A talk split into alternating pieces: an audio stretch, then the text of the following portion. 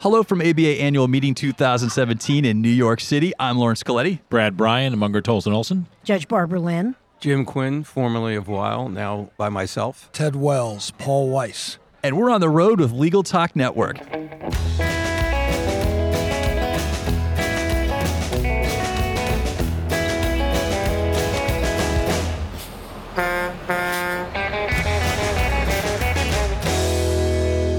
And we're back. Thank you so much for joining us for our continuing coverage of ABA annual meeting here in New York. And I have a prestigious panel joining us, fresh off their CLE in the city session. So let me go ahead and cue that up real quick. They presented at a CLE session called Commercial Litigation Track Winning Commercial Cases at Trial. But before we get into the discussion, I want to go around the table here, get to know you a little bit better. Where do you work? What do you do? So let's start with the judge. I'm Barbara Lynn. I'm the Chief Judge of the United States District Court for the Northern District of Texas, and I'm based in Dallas. Mr. Brian. Yeah, Brad Brian. I'm the co-managing partner of Munger Tolles Olson, based in Los Angeles and San Francisco. Mr. Quinn. Jim Quinn. I spent 45 years at uh, Weil Gotshal and Manges, and I'm now out uh, with something called J.W. Quinn ADR. And last but not least, Mr. Wells. Ted Wells. I am the co chair of litigation at the law firm of Paul Weiss in New York City, right across the street.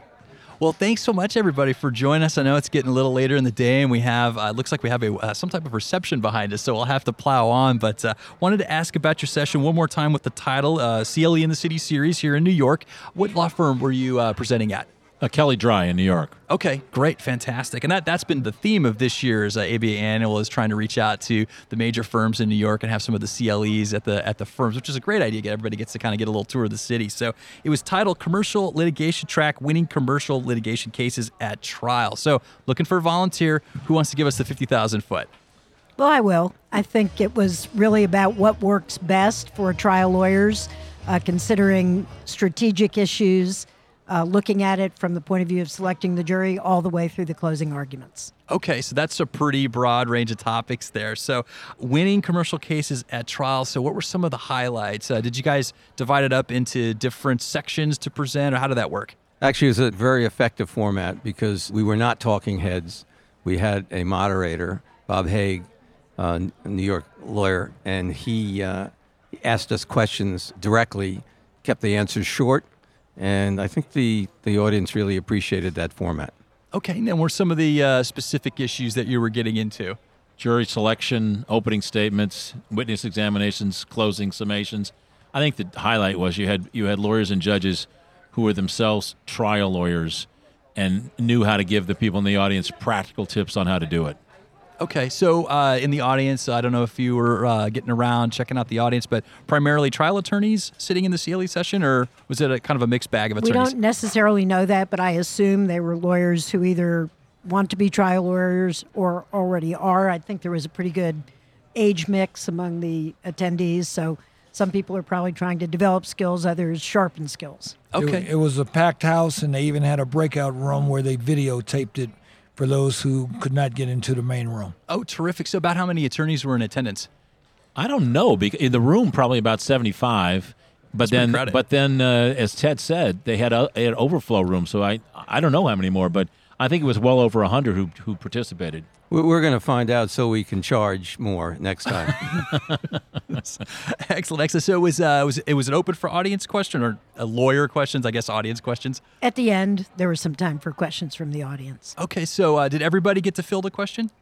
Uh, yeah, Yeah. everybody. We, we every I think it was pretty here. equally distributed. We discussed the questions in advance, so we kind of knew what they, where he was going. But it was very active, and as as Jim said, I don't think anybody spent more than forty five seconds to a minute with any particular answer. So it was fast moving. Really quick, fast moving. Oh, wow, great. So I guess uh, you know, kind of as a follow up to that, what was the best question each of you were asked? I appreciated the opportunity I had right at the end in response to a question uh, how often does the jury get it right? To talk about what a wonderful institution it is and how 9.999 times out of 10 they get it right, and what a miraculous, wonderful process it is, and how supportive we should be of the jury system.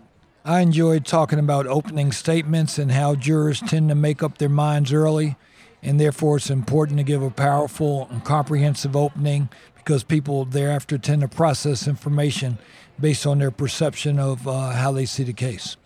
Uh, Judge, you uh, you agree with that? Do you think juries are making up their minds really early in the case? Well, I think they're open throughout the case, but I think you make a very powerful first impression. So the opening statement is sometimes neglected, and I agree completely with Ted. That's a very important part of the process. How about you, Mr. Quinn? I like to focus on jury selection because uh, if you don't get that right, it doesn't matter what you say, uh, you know, from the opening to the closing. And we talked a little bit about voir dire, or as Judge Lynn would say, voir dire. And uh, I think that that was very useful for the uh, for the audience. Yeah, I mean, I, I agree with Jim that jury selection is critical, but the problem for those of us who practice in the federal courts is that most federal judges won't give us any voir dire. They judges usually ask the questions, so a lot of times you don't get that much information. You know, in, in California, where I practice a lot, that's changing a little bit, in, in part because many of the federal judges now come from the state court bench, where lawyers do get a chance to do voir dire. And I, I agree with Judge Lynn. I think the jury system is spectacular. I think they get it right almost all the time. Uh, and one of the things we talked about is getting credibility with the jury, which means, in part, treating them with respect uh, and acknowledging that they really are doing their jobs. Well, I'd like to extend an invitation to you, Ted, to come on down to Texas, and I'll give you voir dire. Well, I, I, I appreciate it. I I had a case in front of Judge Kinkeade. Unfortunately, he decided he didn't have jurisdiction and bounced me back here to New York. He treated me very well. All right, so my second to last question. I know everyone's got to get going. ABA Annual's a very busy occasion. So my second to last question is part of the reason we're recording these podcasts is to give everyone who wasn't able to attend uh, just sort of a window into what happens at ABA Annual. It's an incredible event. I mean, this huge scale. I mean, a thousand educational sessions. There's uh, 50 participating law firms in the CLE, in the uh, City uh, Series, and uh, 60 vendors here. Uh, it's just been an amazing what has come together in New York City. And what we wanted to do was uh, my goal is to get some takeaways. And so knowing that there's a listener out there, probably an attorney that's listening to you right now, what was your takeaway from your session that you would like to leave with the audience? Should we start with your honor? Well, I'll say what I said at the session. I'll talk for a moment about uh, exhibits and demonstratives. I think lawyers don't pay careful attention to the sight lines and the void areas in the courtroom where you can't hear very well and if you're going to be persuasive with a jury, you need to make sure that your exhibits are big enough, clear enough, and not too busy so that they can be persuasive to a jury. I think that's good practical advice. You know, so I guess uh, you can have the greatest case in the world, but if nobody can hear it or see it, it doesn't do you any good. I guess my takeaway was it just goes back to the importance of the jury system, and I think it's critical to the country, to a democracy. But I think it for it to survive, lawyers and judges have to know how to do it. We need to do it briefly. We need to focus on what matters. If you expect people to come in and devote their time, you can't waste their time. Mr. Quinn. I want to echo all of those thoughts as well. And one of the things that I mentioned at the session was that the judges and the lawyers that were at the panel all love the jury system, and we don't want uh, we don't want to see it go away quickly. And particularly for young lawyers, to have uh, a system where they can get in the courtroom early and get a sense of the majesty of the courtroom. I think it's a it's an important part of America and it shouldn't be lost.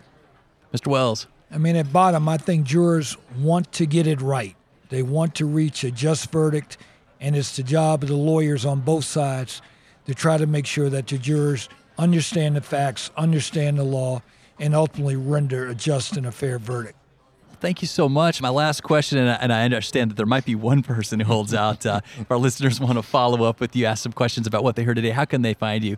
This time, I think we'll start with Mr. Brian. Email's the best way with me. Brad.Brian, that's B R I A N, at MTO.com. Your honor. Well, if you want to get in touch with me, you can do that if you're a defendant in a criminal case in my court or if you file a case in my court. Otherwise, nice to talk to you. Mr. Quinn. For me, you can go on my website, jwquinlaw.com, and all the other information is there. All right, Mr. Wells. Ted Wells, uh, website at Paul Weiss. Excellent. Well, we've reached the end of the road for today's episode, but I want to thank our guests for joining us today and also our listeners for tuning in. And if you like what you heard today, please find us and rate us in Apple Podcasts. We'll see you next time for another edition of On the Road with Legal Talk Network. Thanks so much, you guys.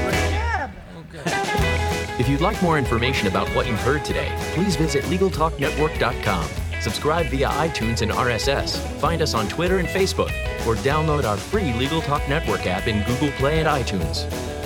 The views expressed by the participants of this program are their own and do not represent the views of, nor are they endorsed by, Legal Talk Network, its officers, directors, employees, agents, representatives, shareholders, and subsidiaries. None of the content should be considered legal advice. As always, consult a lawyer.